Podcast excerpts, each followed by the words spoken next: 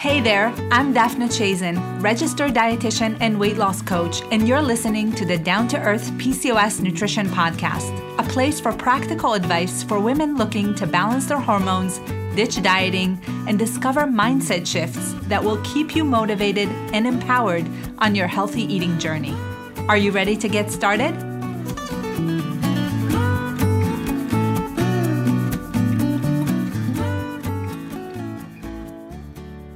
Well, hello there, and welcome back to another episode of the Down to Earth PCOS Nutrition Podcast. I hope you're doing well, feeling well, and excited about today's episode because I sure am. I have a wonderful guest that I'm really honored to have on the program. Her name is Dr. Dylan Cutler. She is an online consultant who empowers women with PCOS to achieve hormonal balance, regulate periods, enhance fertility, improve their mood, and gain body confidence all without dieting or using pills.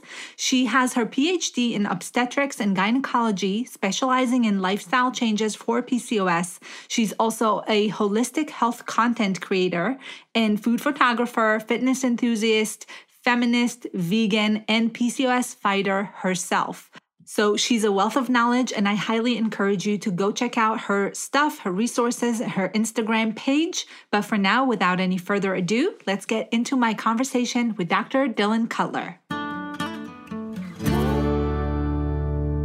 Dr. Cutler, welcome to the show. Thank you so much for being here today. Thank you for having me. I'm excited.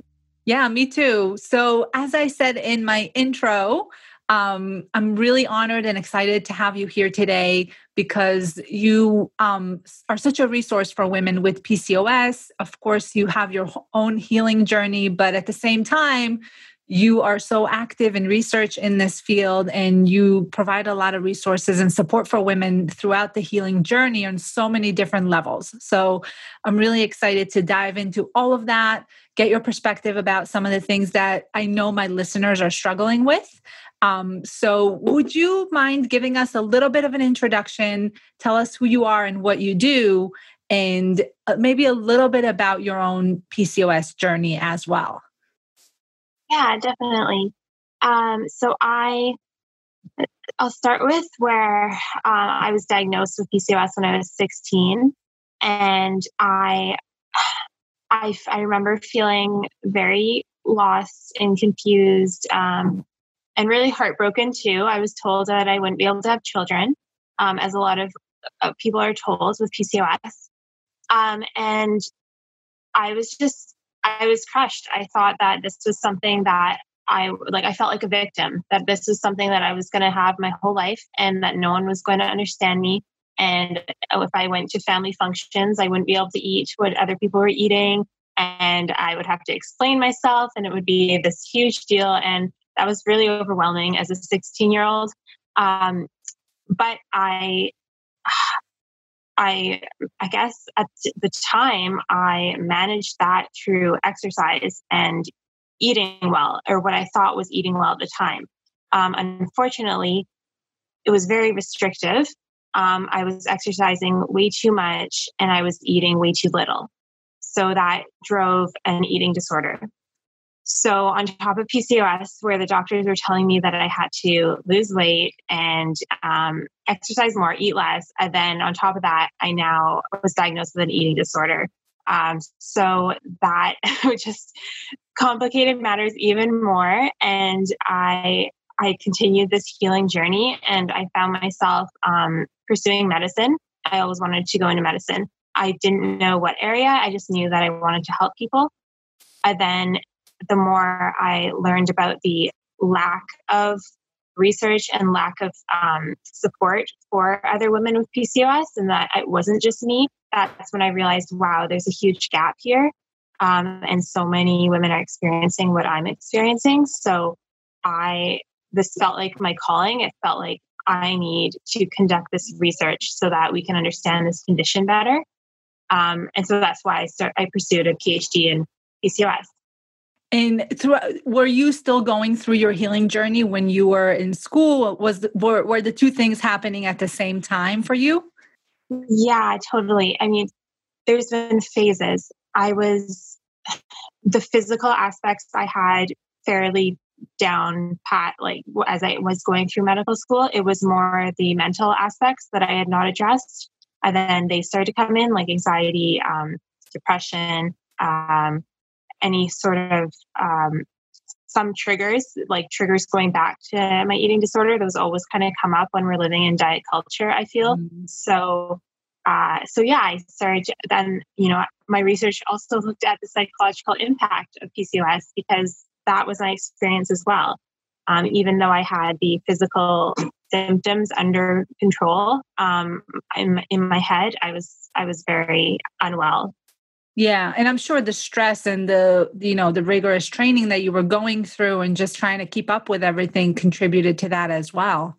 Yeah, exactly. it's a very grueling process.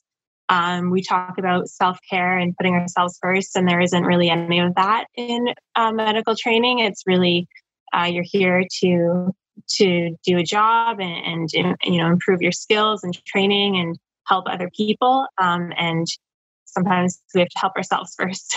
Right. Yeah. And were the psychological symptoms that you were having um, also contributing to anything physically, or did you feel like it was mostly like you were struggling more on the emotional level at that point? I know that when I'm under a lot of stress, like for example, this pandemic, um, my PCOS symptoms flare. Uh, things like like a little thicker hirsutism, um, a little more acne. Yeah. Uh, those kind of yeah, those were the two for me. So um, even the last few months, or starting more definitely more at the beginning, like March, April. Um, I felt really just my system was was not functioning as it has been for the last like maybe eight or so years, where I felt fairly under control.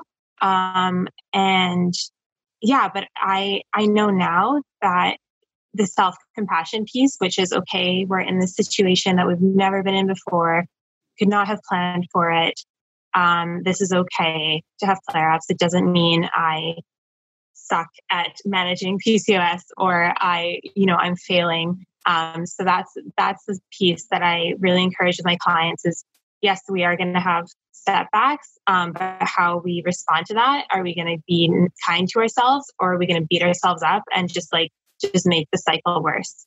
Yeah, I see that a lot too with my clients. And I think a lot of women in general can relate to this, like just being too hard on ourselves, where we wouldn't necessarily have those same thoughts or beliefs around other people, what other people are doing. But when we do it, you know, it's sometimes we really catastrophize like how well we're doing. Like we think it's it's terrible it's it's it's failing you know so how did you manage that? Like what kind of things when you were you know feeling anxious or when you were experiencing depression what has helped you come out of that because i know a lot of my listeners are in that place and they could be in and out of it but yeah there are triggers or situations that happen outside of our control like the pandemic that will bring that back right they'll they'll make all those Definitely. feelings flare up again so how how are you managing that now when you feel yeah. like you're going back to that yeah, I have I have a lot of tools. I kind of call it my, you know, my self-help toolbox. And I think everyone needs some kind of toolbox, whether it's like literal things that remind you of, of the tools you have or more of a, a, a mental framework of your toolbox. But it, I also just want to say it's going to depend on the level of anxiety and depression. Um, there's it's one thing to have a few moments of anxiety and to um, to meditate and to maybe go to the beach and then we feel better but having a you know severe anxiety disorder or depression is is going to be a lot more intensive mm-hmm. so i was in that place where it was mm, multiple panic attacks a day uh, every day for a month um, that was midway through my phd so all all the meditation and yoga and journaling in the world was not supporting me. Um, at that time, I turned to uh, antidepressants, which I was very against as a holistic health provider. Um, I wanted to I wanted to do it the holistic way, um, but that wasn't working for me. I was at such a severe range. I was in the 99, 99th percentile of depression and anxiety and panic. so for me to function on a daily basis, I needed that serotonin. So that's what I did. And then when I I got off those um, about a year ago, I transitioned to um, CBD is uh, really helping me now. Um, still meditating daily, yoga, um, yoga for really for my mind, less so than my body. Um, of course, it helps the body, but it's really uh, the practice itself mm-hmm. that I'd use it for. Um, and then, of course, movement um, and nourishing food. That those are givens. Um, being in nature, having a support network, yeah. um, being aware of people in your network that are not as supportive and, and how we're going to, you know, manage that. Are we going to set boundaries? Are we going to decide that this is like, it's not a healthy relationship for us? Those sorts of things. Yeah. And I think to your point, being self compassionate also means that you are going to need to use a medication sometime, right? You are going to take help sometimes. So that's part of it as well. I don't think it's either or. So that's a, a really good point as well. Yeah, totally. Um, so you touched a little bit about nourishing foods and nutrition. Um, could you tell my listeners a little bit about what are your you know nutritional guidelines like the principles that you follow i know that you follow a plant-based diet and have been doing so for a long time can you tell me a little bit both about your personal experience and then what you found through research on the benefits of uh, plant based diets for PCOS? For sure, yeah. So I definitely advocate for plant based. Um, I start with suggesting eat more plants, eat more whole foods, um, and that will push out the unprocessed um, products. Uh, the like to decrease our animal product consumption mm-hmm. for ourselves, but also for the planet. Um, and the research um, that I did specifically found I, I looked at a group of uh, 150 women um, at a fertility clinic, um, and about half of them had PCOS and half of them did not. And then I assessed their dietary intakes. Um, and I found that the women that had um, higher levels of or higher intakes of fiber were um, had much better scores as in terms of insulin um, and androgens. Mm-hmm. So fiber is really coming from plants and whole foods. Um, we're not getting fat fiber from animal products. So a very meat heavy diet is not is going to be low in fiber. So that's where this plant based eating can be so effective.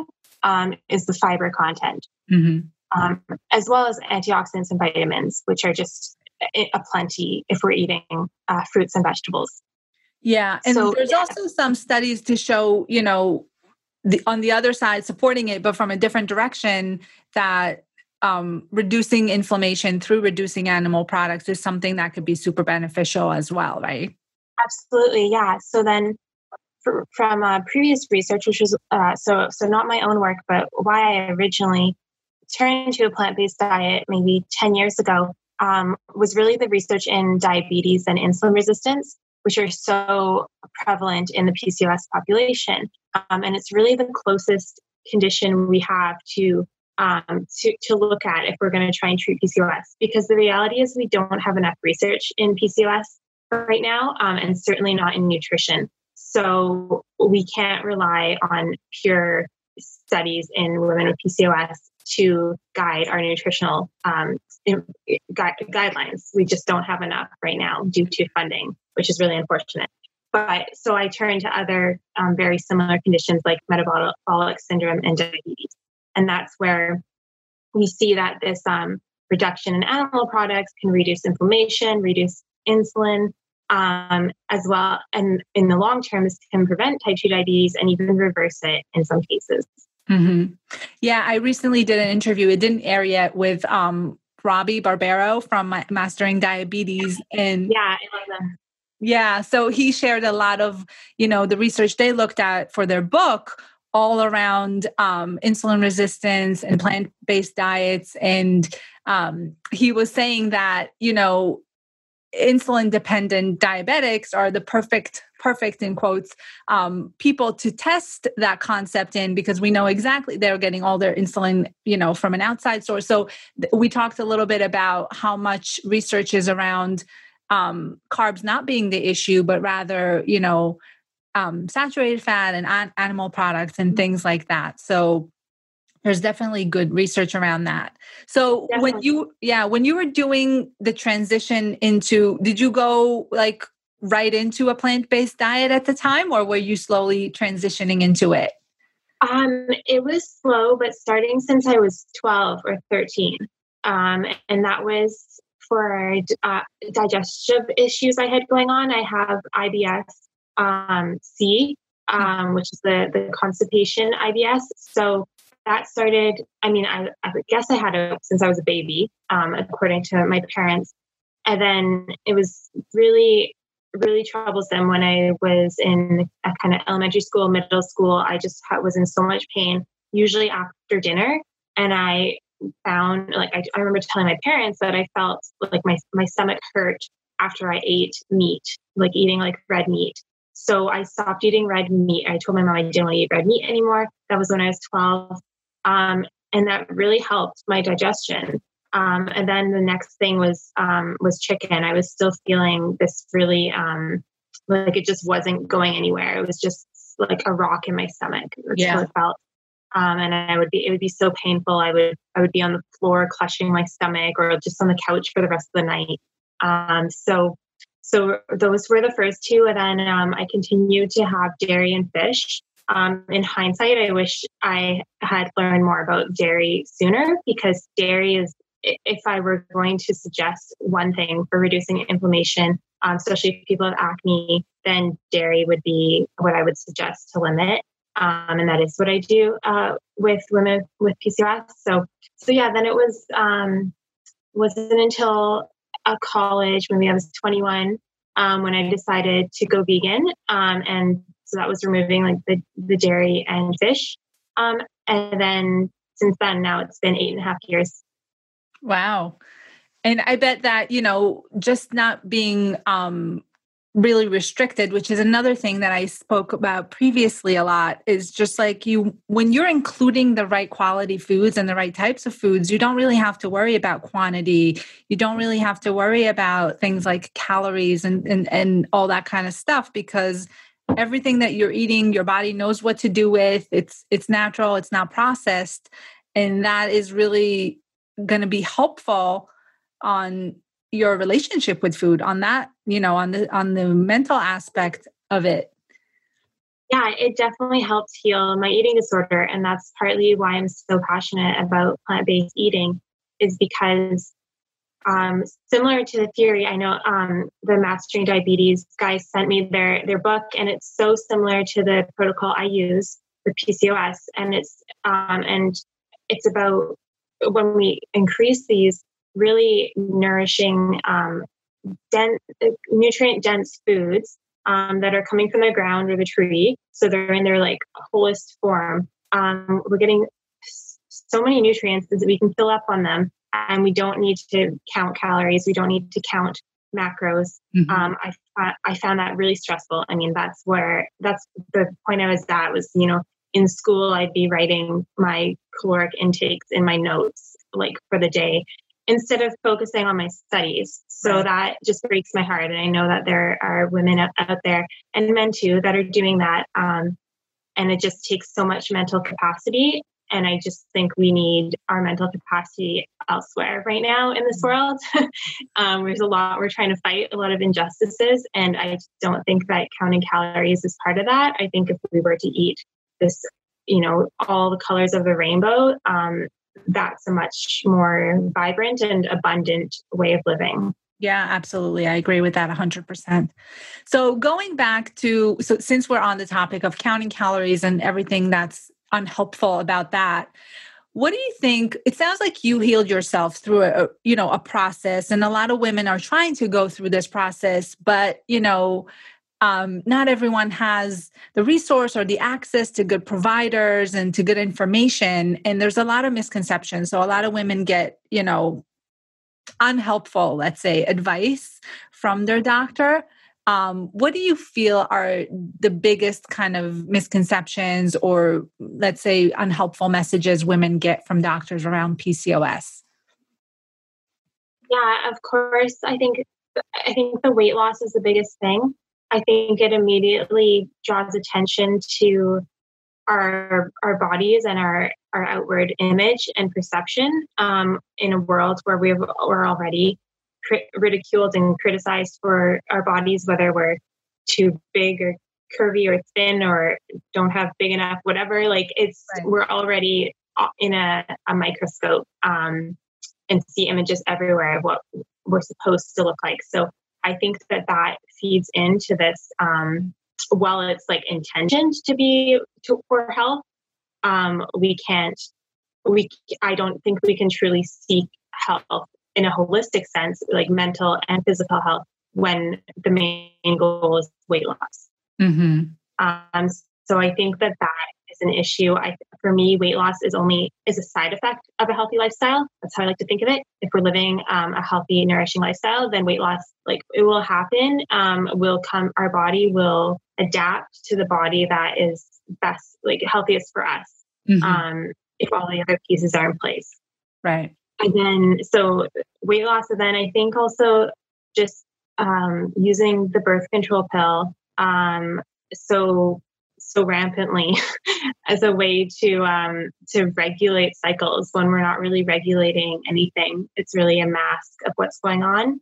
Um, so the inevitable will come when you want to get off birth control, and then you're still in the same situation as before, if not worse. So I would like to see more education um, around what birth control, like the options, so we we can decide for ourselves if this is a good option for us or not, um, instead of being prescribed this like, really serious um, pill. Mm-hmm. Yeah, yeah, I think that's something that's definitely common and. I do believe that it's a matter of education. Like everyone can choose whatever they think would work for them, whether it is going on the pill or not. Um, but the fact that it's given as this like you know one approach one solution and t- for everyone and for every problem um you know women really struggle with that not knowing not having the right tools and education around what is this really doing for my body? What can i expect when i need to you know what's what's going to happen in the future? Right? So there's there's maybe an impact now that is mm-hmm. positive for someone but what's going to happen later on so I wanted to jump into talking, um, uh, you know, around the conversation of birth control and helping women restore their periods and, um, you know, get healthier with PCOS. Um, I wanted to talk about your protocols and what you use for androgens for reducing male hormones.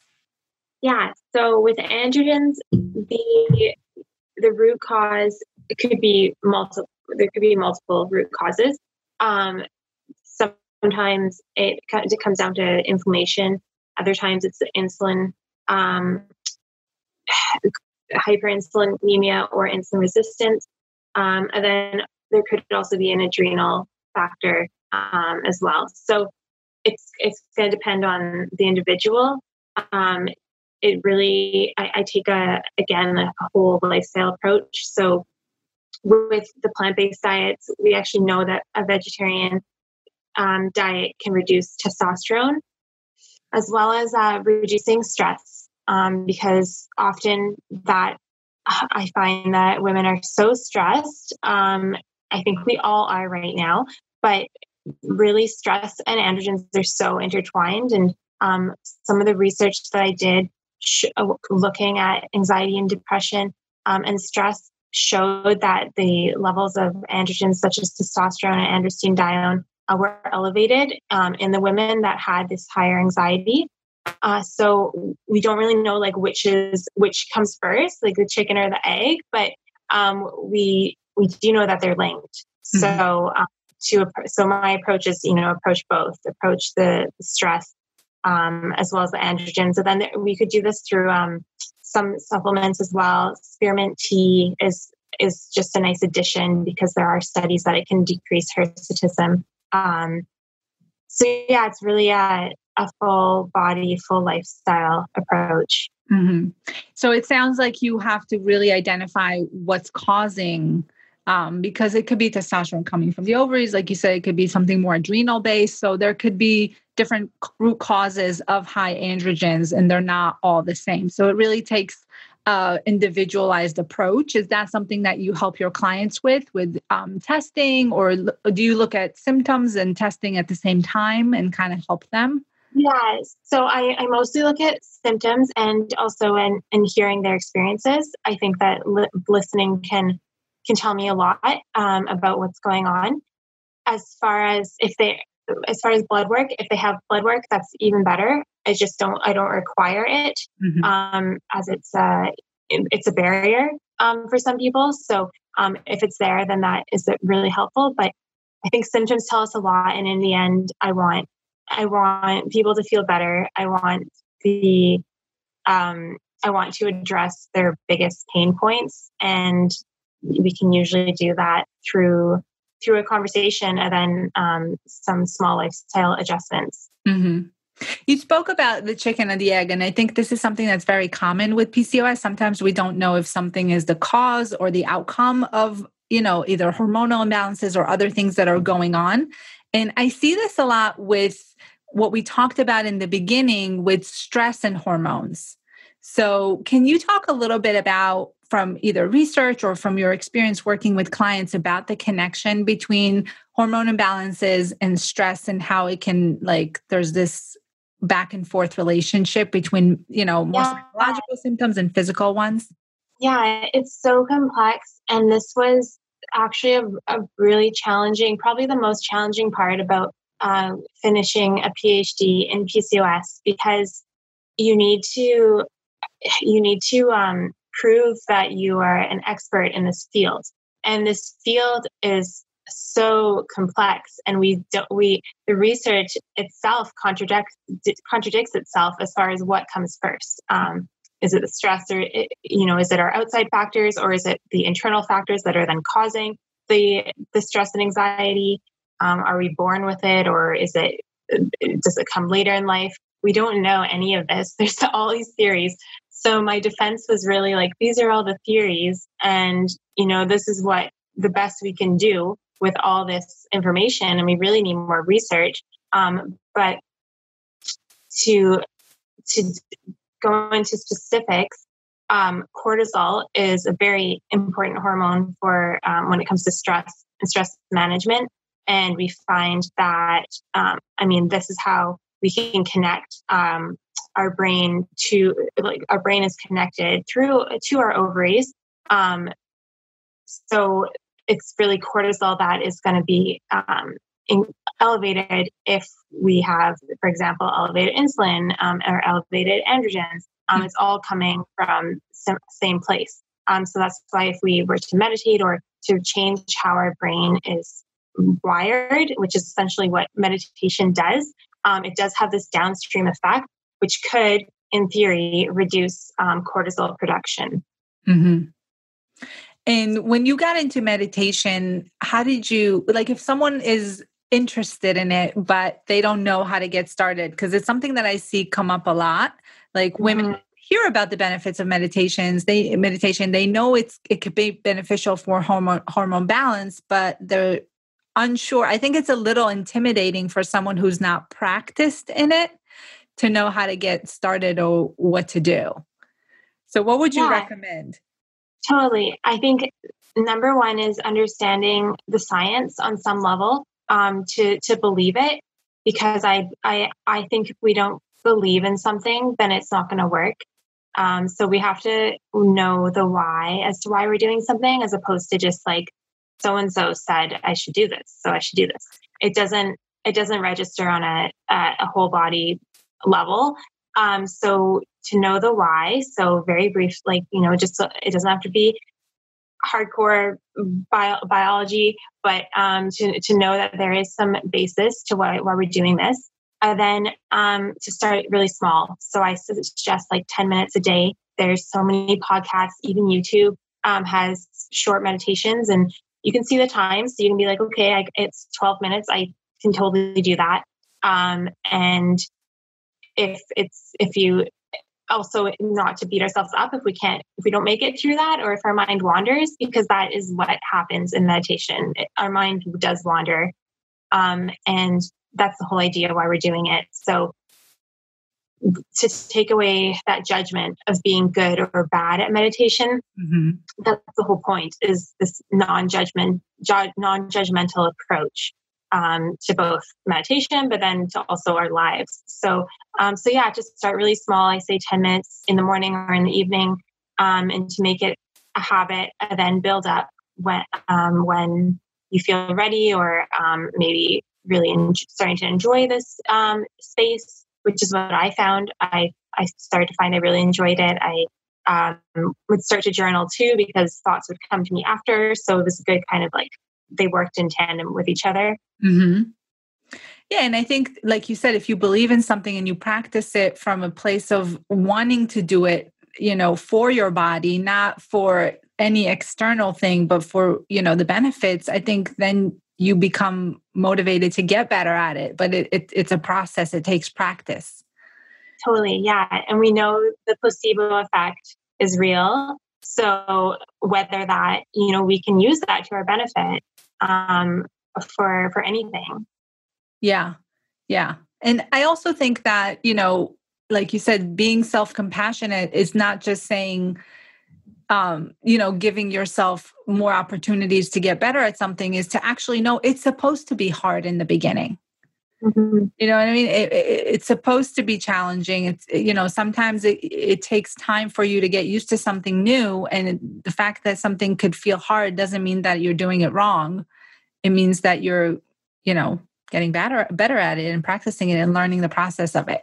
So, and also that we really need it. I think I was. um I remember I was really against yoga um, specifically because it felt so slow. And I came from an athletic background and like a go, go, go, go cardio, lift, sweat a lot. And then to practice yoga, I just was just waiting for something to happen. And I, I just felt, I felt so uncomfortable. I just wanted to leave.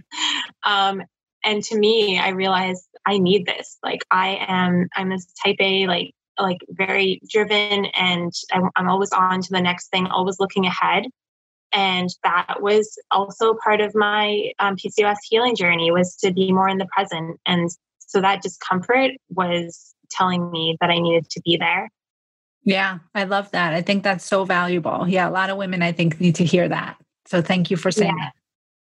You're welcome. I want to ask you, as a researcher on a broader level, kind of to wrap up our conversation, where do you think um, we need? I know all PCOS, all aspects of this condition are complex and need more work and more research. But what do you think, I'm curious, as a researcher, are the biggest priorities to study right now for PCOS?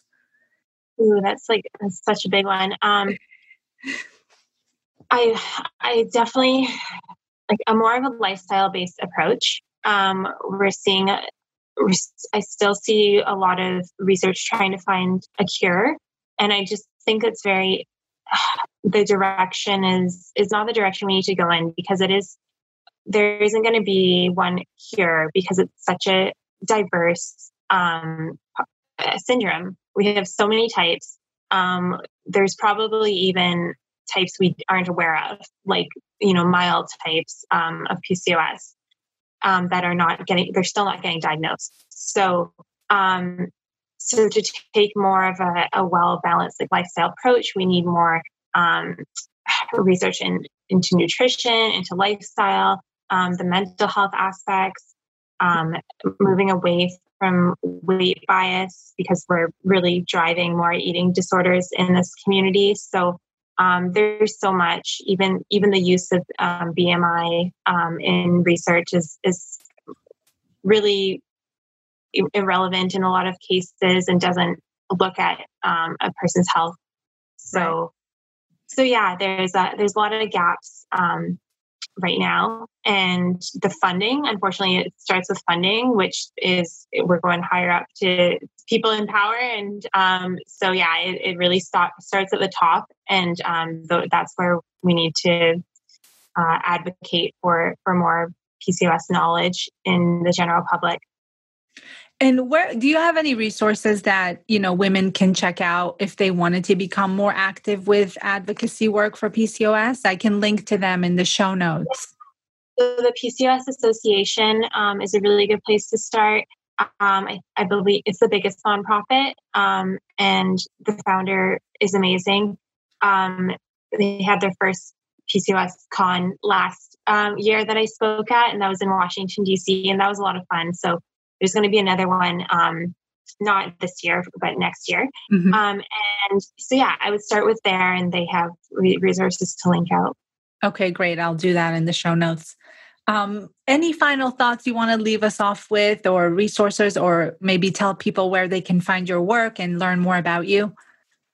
Sure. Yeah. Um, I'm just today. I've been thinking a lot about joy and finding joy um, in while living with PCOS, and I, that's really important to me because I think we get in this victim mindset where everything sucks and everything is so hard. And it's like why why me? And these thinking this way of thinking um, doesn't doesn't help us heal. So to to look to joy and to to find joy in our lives again that's really my goal and dream for everyone with pcos um, and where to find me i'm on instagram dr dylan cutler.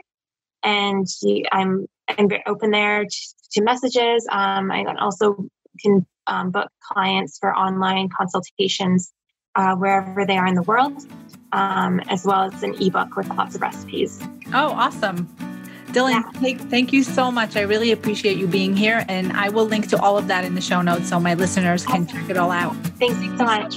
Thank you. Thank you for listening to today's episode. I hope you enjoyed the interview and have found a lot of great insights, strategies, and information in what we discussed today. For more information, please visit the show notes below so you can get all the details, links, and recommendations that were discussed today. And if you like this podcast and what you've heard today, leave a review and subscribe to the show so you never miss when new episodes are out and you also help more people find this information. I'll be here again next week with a new episode. Until then, be well. Bye for now.